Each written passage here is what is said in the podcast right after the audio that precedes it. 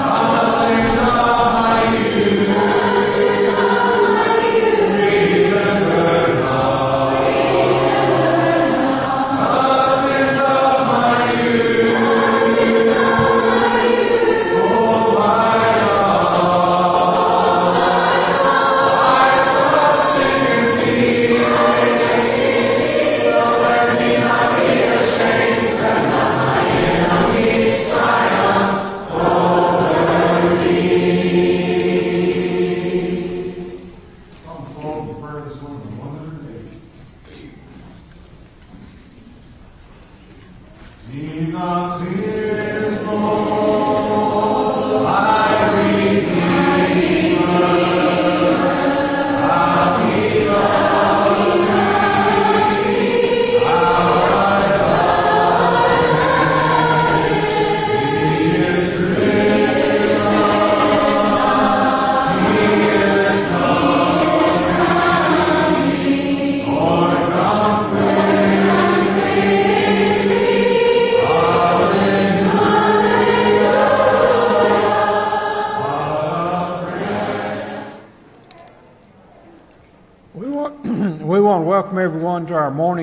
here at the Boonville Church of Christ. We're glad that you're here.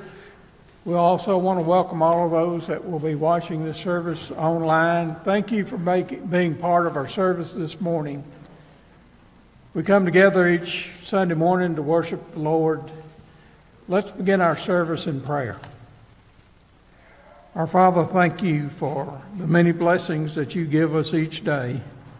Father, thank you for all of the things that, that we have, and we know that these things come because of you.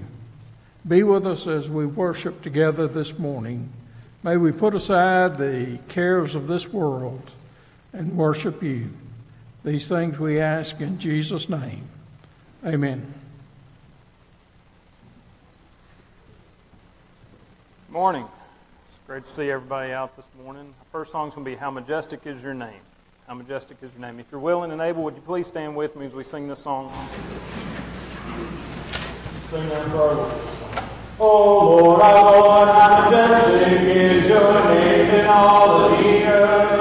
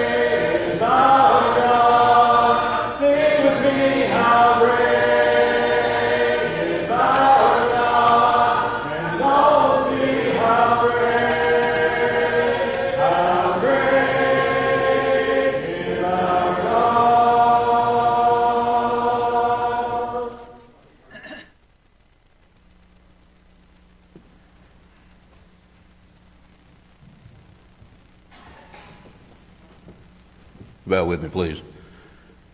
Gracious Heavenly Father, we so thankful this morning that we have an opportunity to come and worship you in song and praise.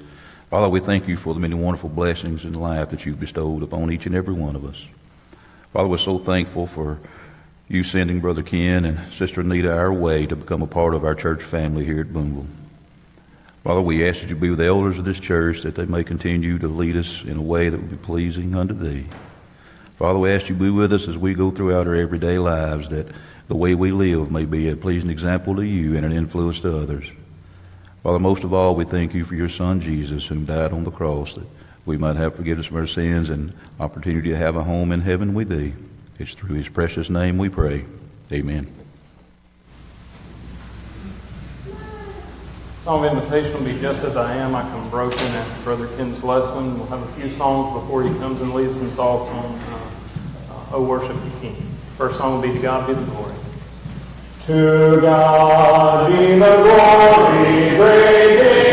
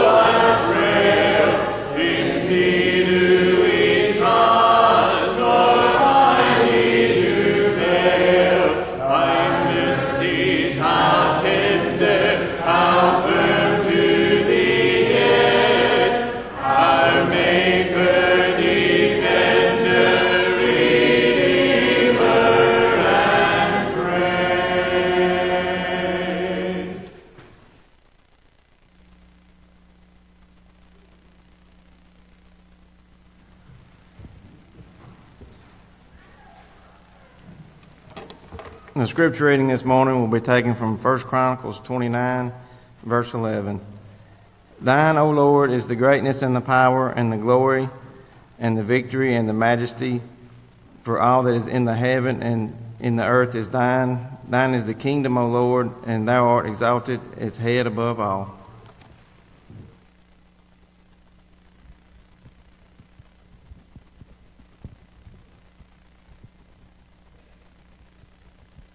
Good morning, everybody. It's great to see you here today. Hope you had a wonderful weekend. And boy, it's just, it's crisp in the air. It's getting cooler. I feel fall in all its splendor, and I'm excited, aren't you? So it's good to be alive. It's good to be assembled with God's family on the first day of the week. And I'm telling you, we are glorifying God today we are participating in acts of worship that we lift Him up and praise Him. And thank you for that. And just being able to participate in that with you this morning is thrilling to my soul. And I hope it's thrilling to yours too. I have the clicker. I guess I'm the only one responsible for it. So I hope I don't have malfunctions. So you be thinking of me, and I, probably I lay my hand on there, I'm just clicking away. But I appreciate sometimes technology doesn't work like we would like it to, or as smoothly as we'd like it to. But that doesn't stop us, does it? We just keep right on going. Thank you for your patience that way. I love you. I love this church. I love what it represents and how it aspires to be a great church in this community. And it's just thrilling to be a part of that. All of it, you know, is going to rest on God's good graces and mercy toward us. So let's live our lives in such a way that He, ju- he can't help but bless us. Okay? We're going to pray that God will help us now as we open up His Word and I will tell you that what we're having to say today is really about the attitude that we have in our worship. And not specifically the act of worship itself, the singing and the praying and so forth. We're going to be looking at what it is that prompts us to worship God the way that we do. The text that we just read together from 1 Chronicles 29 11 does just that. And it gives us five different things to be thinking about relative to God, for which our response would be nothing but pure worship. So let's pray and then have God instruct us. Our Father in heaven, thank you for the privilege that we have to be together and to study your word. And I pray, Father, that you will instill in us an awesome attitude toward you the experience of your awesomeness, the recognition of it. And Lord, I, I pray that'll motivate us to worship in spirit and in truth. Thank you for your word that describes you to us. Otherwise, we would just not know the length and the breadth and the depth and the height of you. At least we wouldn't know the direction to go, for you are so great. Lord, impress that on us today. Help us to know that you're with us, but help us to know who we are with. In Jesus' name, amen. Listen, when it comes to worshiping God, I don't want us to fall into a kind of slump. And what I mean by slump is maybe it is when you first began your walk with the Lord. Well, you recognized the sin that was in your life. You recognized the ruinous condition that you were in. And when the Lord saved you and washed the sins away, you felt triumphant and you recognized how just great and wonderful God is. But I'll tell you, over time, we come in and out these doors, we participate in acts of worship. And, you know, I don't know, maybe the, maybe the kids get you distracted. Uh, maybe thoughts of work get you distracted. Maybe you had a fight with your spouse or a loved one before you came in the building and you're just discombobulated. Maybe you haven't paid attention or focused on the Lord as you would want to. After that happens a few times, maybe we get in the trap of just taking this event for granted. Listen, I want our discussion today to get us out of that trap, to help us to appreciate who it is that we actually have come together to worship, and about how we ought to just elevate Him to the very highest place and to be so grateful, so thankful to Him for all the wonderful things that He has done and for what He represents to all of us. Listen, listen, there is, there is no thought, there is no degree of faith, there is no aspiration in us except that it is, even to the very fullest that we can make it, insufficient to rise us to the greatest heights of what God is. So today, I want us to appreciate God and to worship Him as the absolute King of Kings and Lord of Lords. I want us to see Him as the King. And I want us to worship the King according to the five tenets that are expressed in our verse of Scripture. And the first of those things has to do simply with His greatness. I don't know what you think of when you think of the greatness of God, but I'm telling you, when we worship the King, we're worshiping Him in that sense of greatness. Let's have some perspective here for a minute. In Isaiah chapter 55, verses 8 and 9, my thoughts are not your thoughts, nor are your ways my ways, says the Lord. For as the heavens are higher than the earth, so are my ways higher than your ways, and my thoughts than your thoughts. Have you ever said this to yourself? I know this was wrong. I know I made a terrible mistake, but God understands. God knows what went into that. He's okay with it. Ever felt that way? Or you were caught in something and everybody had a negative reaction, but you thought to yourself, that's okay. God's fine with it. He knows how it happened. The sense that we're bringing down God to where we are. You know, He's my friend, He loves me, so probably what I think He thinks. God says, no, that's not right. Because my thoughts are not your thoughts. And your ways, your behaviors, they're not my behaviors. As the heavens are higher than the earth, not this, hey, there's God, He's good with it, right here. No, as the heavens are higher than the earth, than the earth so are my ways higher than your ways, my thoughts than your thoughts. It is, I don't bring God down here to testify to or vouch for me. The idea is I'm constantly striving to rise up to His thoughts, to behave in ways that please Him. I, I can't be, I can't be justifying my behavior on some caricature of God that I've created in my own mind. Now, on the one hand, that can be a little frightening because as I look back, I may think, wait a minute, there have been a lot of times when I justified my behavior by, in some ways, applying to God what I wanted to think rather than the way He really feels about it. But on the other side of that, I should have some confidence because when I serve God, it is not a moving target. I can know exactly what God's expecting of me, and I can strive to be better in my relationship to Him. Here's something that is, uh, it should be, very comforting to all of us. Malachi chapter 3 and verse 6. I am the Lord. Now get this. I do not change. Okay, every day it seems like. It didn't, didn't always happen this way, but it's like this now. Just about every day I wake up, something's changed. it's, it's like the, the world is, is nothing like I remember it from the perspective of my growing up years. I could always count on certain things. Now, I, I can't really count on anything. Things change constantly. I'm not talking about technology. I'm talking about the relationships that we have. Even our language has changed.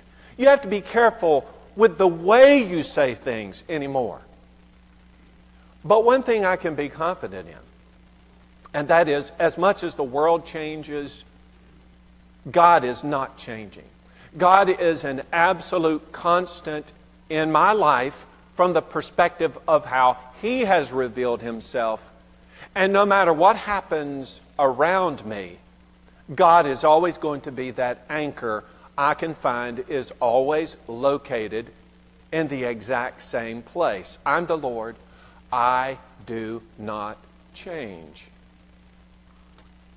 But then there's this He Himself has said, I will never leave you nor forsake you. Therefore, we may boldly say, The Lord's my helper. I'll not fear. What can man do to me? Hebrews 13, 5 and 6. Now, right there is a subtle invitation from God. Listen, world might be changing around you, but God is great. God is great in Himself, so He doesn't move around. And since I know He's always going to be in that same space, and boy, I can, you know, I can get bounced around. I can get moved around because of the effects of this world about me. But if I'll hold on to that anchor, here's what He's promising me I'm not just out there, but I'm, I'm helping you. I've chosen to help you. I'm going to be your friend. As great as God is, listen, I want to try and accommodate him to me? No. No, I need to strive to find him, to relate myself to him rather than the other way around. Oh, worship the King. I, I, I ought to worship this King in his great power. Okay, this is from the book of Isaiah, chapter 24 and verse 20. I love it because, boy, it really puts things in perspective. This is a picture of the earth being judged before Almighty God. Okay?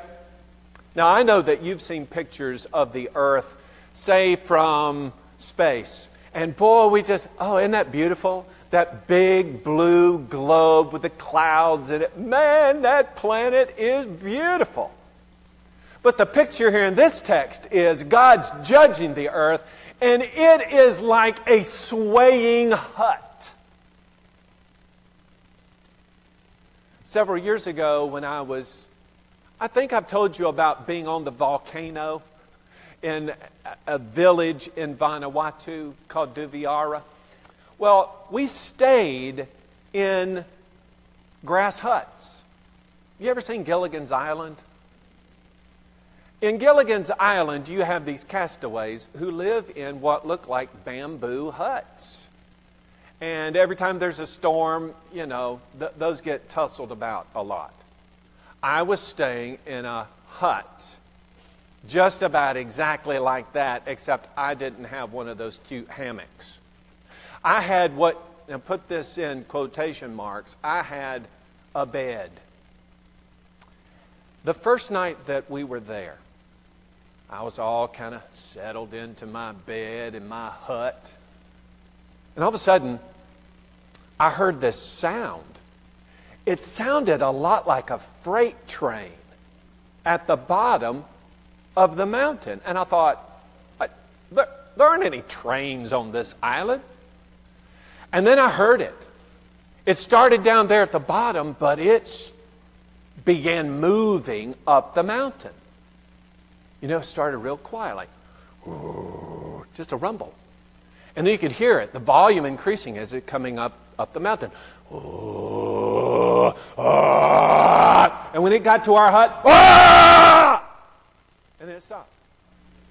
I was like, what in the. I got up and I looked around. I was like, what in the world? Oh, let's get back to sleep. Got back in that quote unquote bed. And I heard it again. Five minutes later, freight train at the bottom of the mountain started moving up the hill, up, closer, closer, closer. Whoa! And then stop. Every five minutes, all night long. So we got very little sleep waiting on the freight train to come. It was just the wind. The wind coming off the ocean would brush through the jungle and hit that mountain and come at hurricane force up the side of that mountain, and it just about blew that hut away every single night of the trip, like a swaying hut. When I read this text, I think of the earth before the power of Almighty God. And I recognize that the description is telling us it cannot withstand an angry, judgmental God. It's just like a hut swaying in the wind. But that power of God also manifests itself in some other ways, some small ways. Like what's described in the book of Exodus, chapter 4. The first five verses give the sense of it. Here, God is interacting with Moses.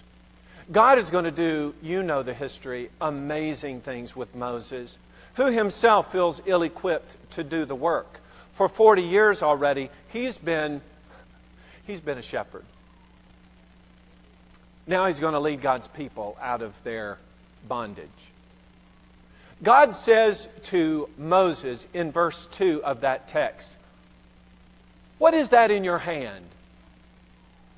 Moses says, A rod or a staff. Well, God's going to take that staff, the rod, which for Moses was just a utilitarian device. It just so happened that's what was in his hand. He's a shepherd, he carries a shepherd's staff. It's about as common a thing as he could have had for himself and his background. Oh, you see Moses? You always see him with a staff. It's his thing. Moses, what's, what's that in your hand? a staff? Well, of course. What else would have been in his hand? He's a shepherd. God takes that staff, he shows him how extraordinary it can be. Throw it down on the ground, it turns into a serpent. Later, God would use that same staff to open up the sea. God is doing amazing things with a very common utilitarian device. God's power demonstrated through the common things. I was thinking, God basically can ask us the same thing. What, what is that you have? And you say, well, some of you drove up in a car. Pretty common. What is that you have there? A car? What could God do with a car? I know with some of you, God, well, He drove you here. Some of you use a car to take folks to the doctor's office, to the grocery store. Oh, what's that you have there? You say a hammer? Some of you use a hammer to throw at your brother. uh, some of you use a hammer to do construction work, help somebody out, got some disrepair they couldn't fix for themselves. What's that in your hand right there? Might be a broom. God can use that broom with His amazing power to do incredible things for other people. Maybe someone's sick, you go and clean their house up. Maybe you work around this building sweeping up. You just never know what God can do with amazing, common little things. Ken, what do you have? I happen to have in my pocket right here one of those amazing tools of God, a pen. Uh, you can use a pen to do mighty things for the Lord too. I know a lot of you, and, and I've been the recipient of some of them, a lot of you will use a pen like this to write cards of gratitude. You write a card when someone's sick, it encourages them. You send cards when people have birthdays. You send cards when people have anniversaries, kind of like the crows 62 years. Isn't that something that God could use a simple, common thing like this to highlight? What is it that you have in your possession that God can use in a powerful and amazing way? I just tell you, when I think about what He can do and the power that He wields, all I can say is, oh, worship the King. He is, wow, He is amazing. And then, not just power, His glory. His glory. Uh, let me describe glory for you. Glory is like when some of you you watch cartoons like when there's a I see this a lot in cartoons a particular character's in trouble or, or they want to emphasize that character put a spotlight on them or if you're into theater you went from uh, cartoons to highbrow activity if, if you go to theater and you see a character who's doing a soliloquy that is, they're standing by themselves, or maybe there's a crowd of people, but the emphasis is on the individual. They're having a commentary with themselves, they're talking to themselves. A lot of times they will emphasize that device by spotlight coming down on them so that they're very apparent. You pay attention to that character. Glory means to put the spotlight on. So when God is glorified, that means the spotlight is on it's on God.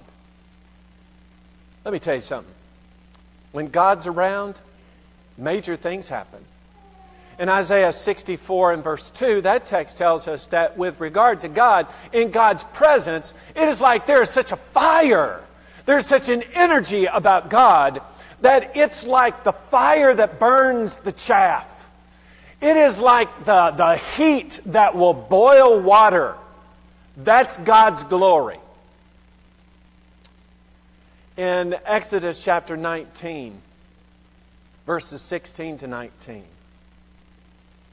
Hey, let's all go up on the mountain and get the commandments of God. the people said, Are you crazy? We are not going up on that. We're not stepping foot on that mountain. Moses, you go. So Moses goes, and you know how that went, but boy, here's what caused them to feel that way it was the apparent, visible glory of God. Huh, wonder where God is. Clearly, He's on that mountain because there's thundering and there's smoke and there's earthquakes. Woo! God is amazing. He's full of glory. Interesting, though, that also in that Isaiah text, Isaiah 64 at verse 6, it says with regard to us that our righteousness to God, this glorified God, is like filthy rags wait a minute. Does that hurt your feelings? Here I am, trying to be a righteous person, trying to do good, offer that to God, and He says that's nothing to me but filthy rags. Well, now a little context. When you're not with God and you're trying to impress Him, your, your efforts on your own at righteousness are filthy rags. What do you do with filthy rags? Come by the house over here. I've got some there off of the room at the carport. Do you think that I take the filthy rags that are in there and just kind of fold them up and put them in a special place? I do not. I toss them around. In fact, some of them are probably on the ground, got a bunch of spider webs and junk on them. I don't care about them. They're filthy rags. They ought to be in the trash can. I know that's probably what you were thinking. Filthy rags. My righteous, Lord, look at, look at me. That makes me sick. I ought to throw you in the trash. But I'm not even going to put forth the effort to throw you in the trash. You're just a filthy rag. don't even want to touch you. Oh no. But wait, wait. God is so full of His glory that He can fix that. Here's how He chose to do it John chapter 17, at verse 4. Jesus is talking to the Father, and He says, I have glorified you on the earth. I've done that for you, Father. And you know, the Father just relishes that because that's, that's partly why He sent His Son here, full of glory. It was apparent through His entire ministry. But what Jesus says is, despite the fact that I was filled with glory, let me tell you what, I had that glory for you. All over the earth. And then go down a few verses at verse 10 of John 17. Interesting change, you filthy rag. And that is this Jesus said, I am glorified in them. Wait a minute. Jesus glorified the Father, past tense. I am, continuing tense, glorified in them. In them whom? In, in His people. He glorifies us that we might glorify the Father. We just went from being a filthy rag, not even worth picking up throwing in the trash, to something that puts the light on God. You know what I say to that? Worship the King.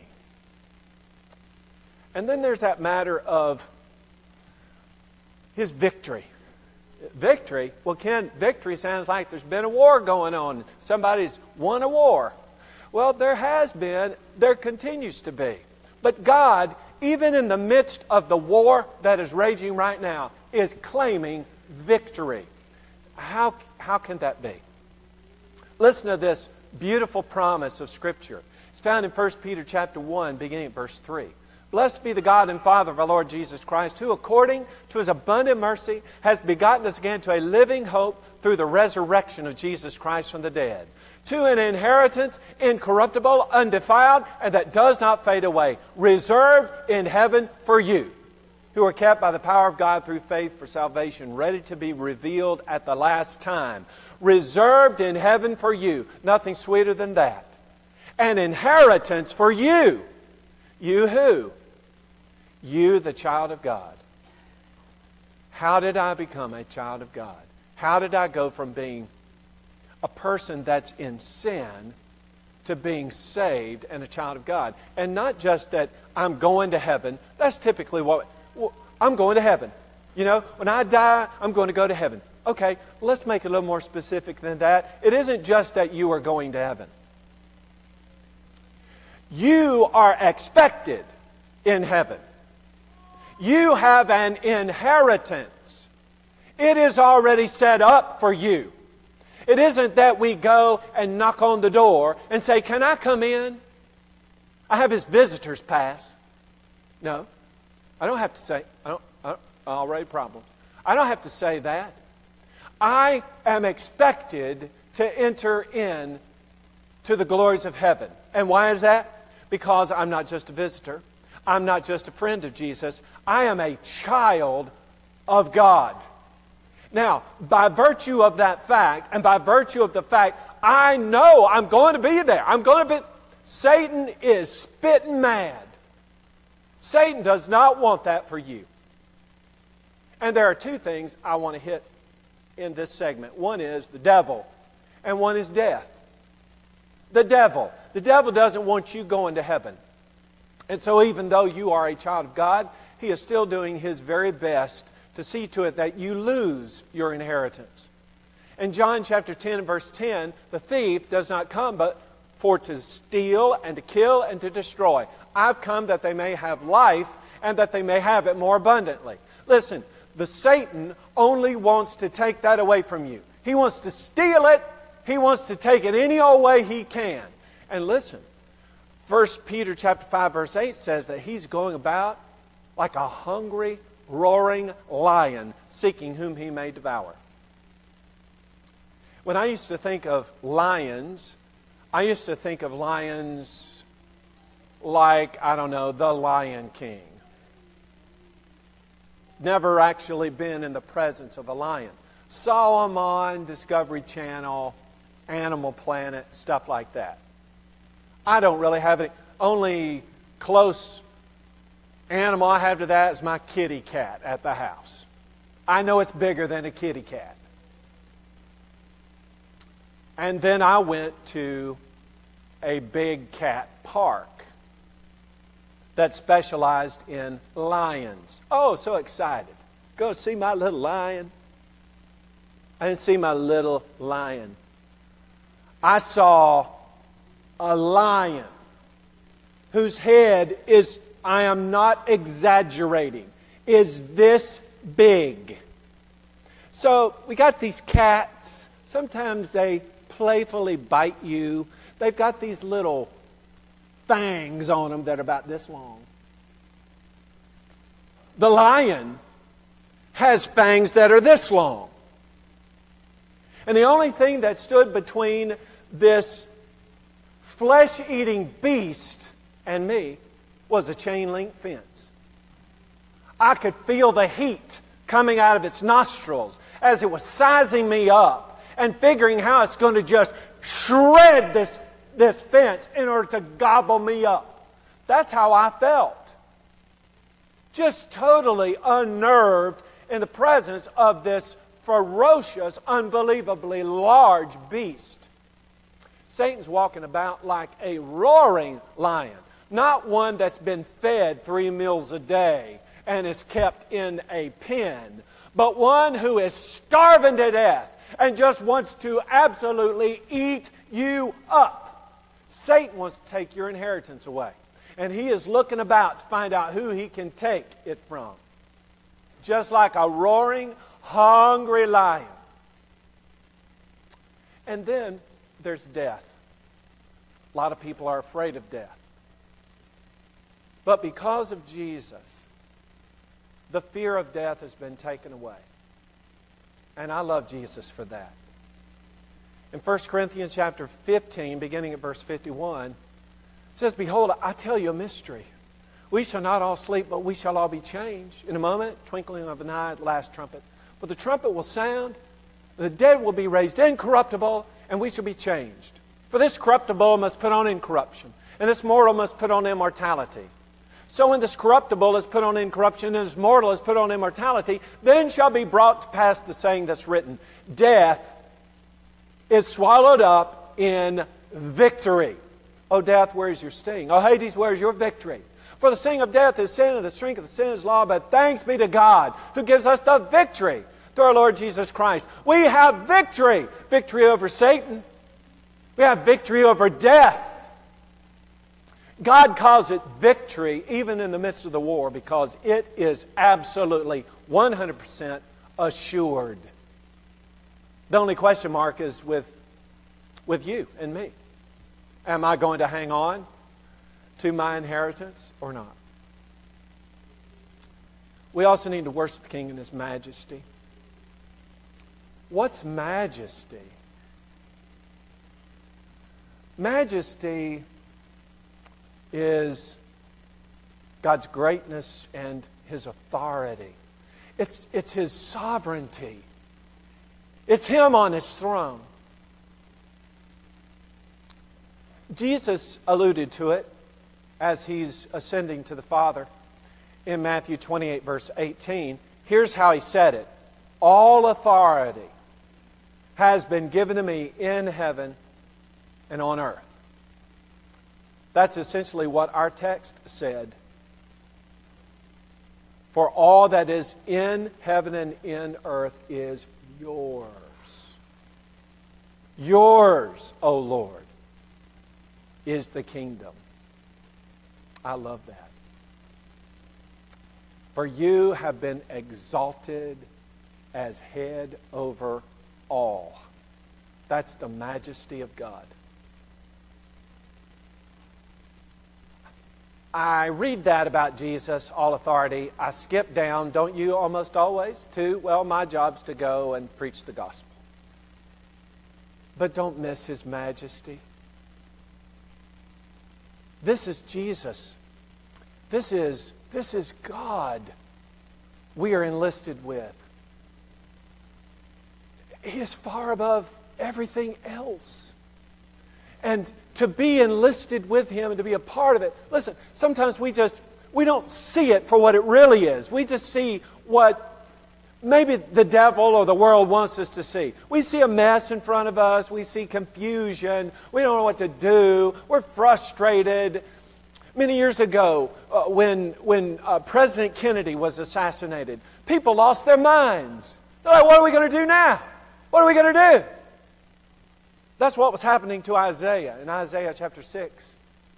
King's dead. What are we going to do? What are we going to do? The king is not dead. Not the king.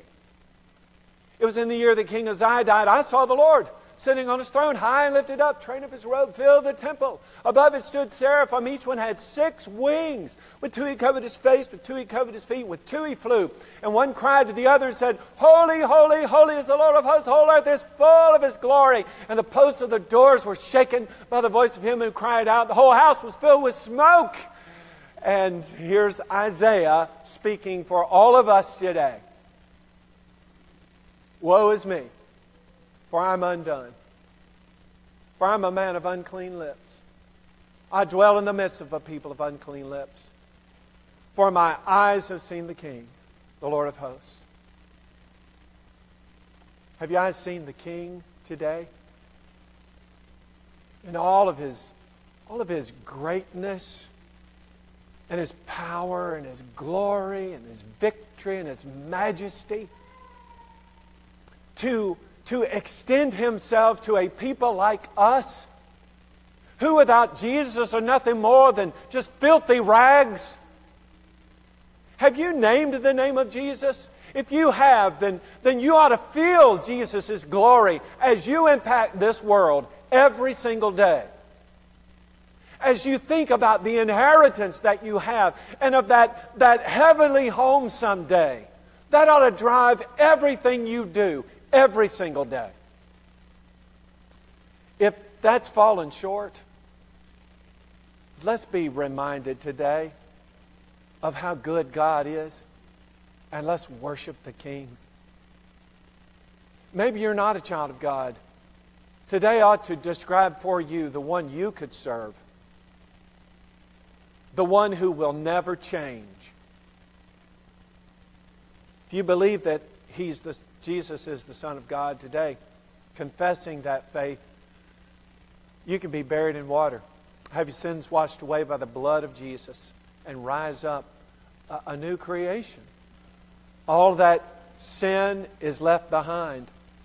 And now you have become a child of God. You take on the glory. You have the inheritance. Maybe there's just something else, something bothering you. Need the prayers of a church that's filled with the glory of the Lord. Who better to pray and encourage you than that group of people? If there's anybody today who needs to respond, now's your opportunity. Why don't you come if you need to while we stand and sing together?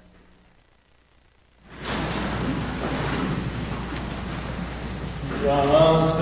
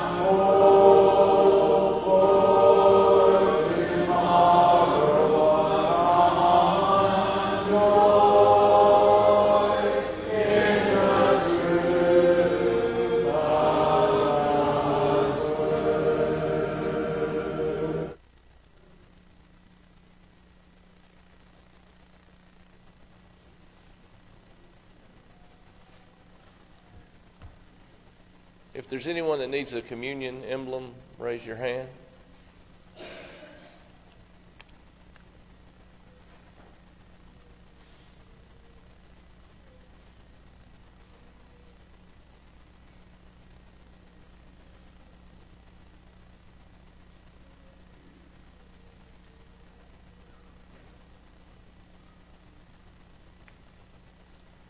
Bow with me. Heavenly Father, we thank you so much for this bread, which represents Christ's body. We thank you for the sacrifice that Jesus made for all of us. We pray that we partake of this in a manner that's pleasing unto you. In Jesus' name, amen.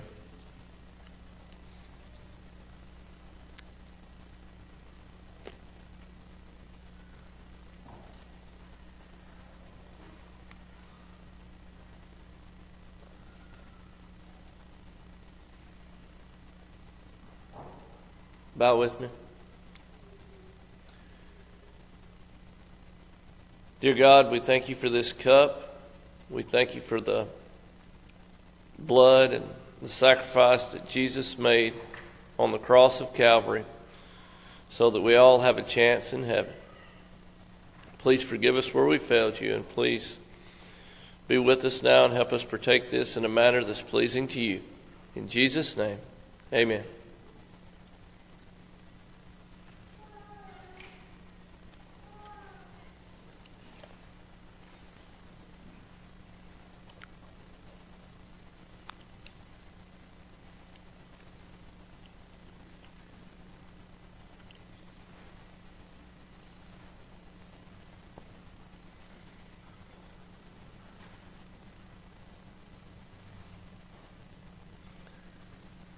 This time we'll have a prayer to thank God for all the many material blessings He's given us. God, we thank you for our jobs and our opportunity to earn money that, that you've given us, God, and we pray that we always remember to give you the first of what we make because we know every blessing, all that's good, comes from you, Father. We love you and we thank you. In Jesus' name, amen.